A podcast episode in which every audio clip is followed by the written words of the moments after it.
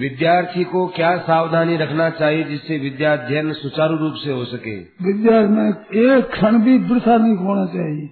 खास बात है खर्जा कनस विद्या चिंतित खन त्यागी को तो विद्या कन त्यागी को तो धनम। समय बर्बाद मत करो।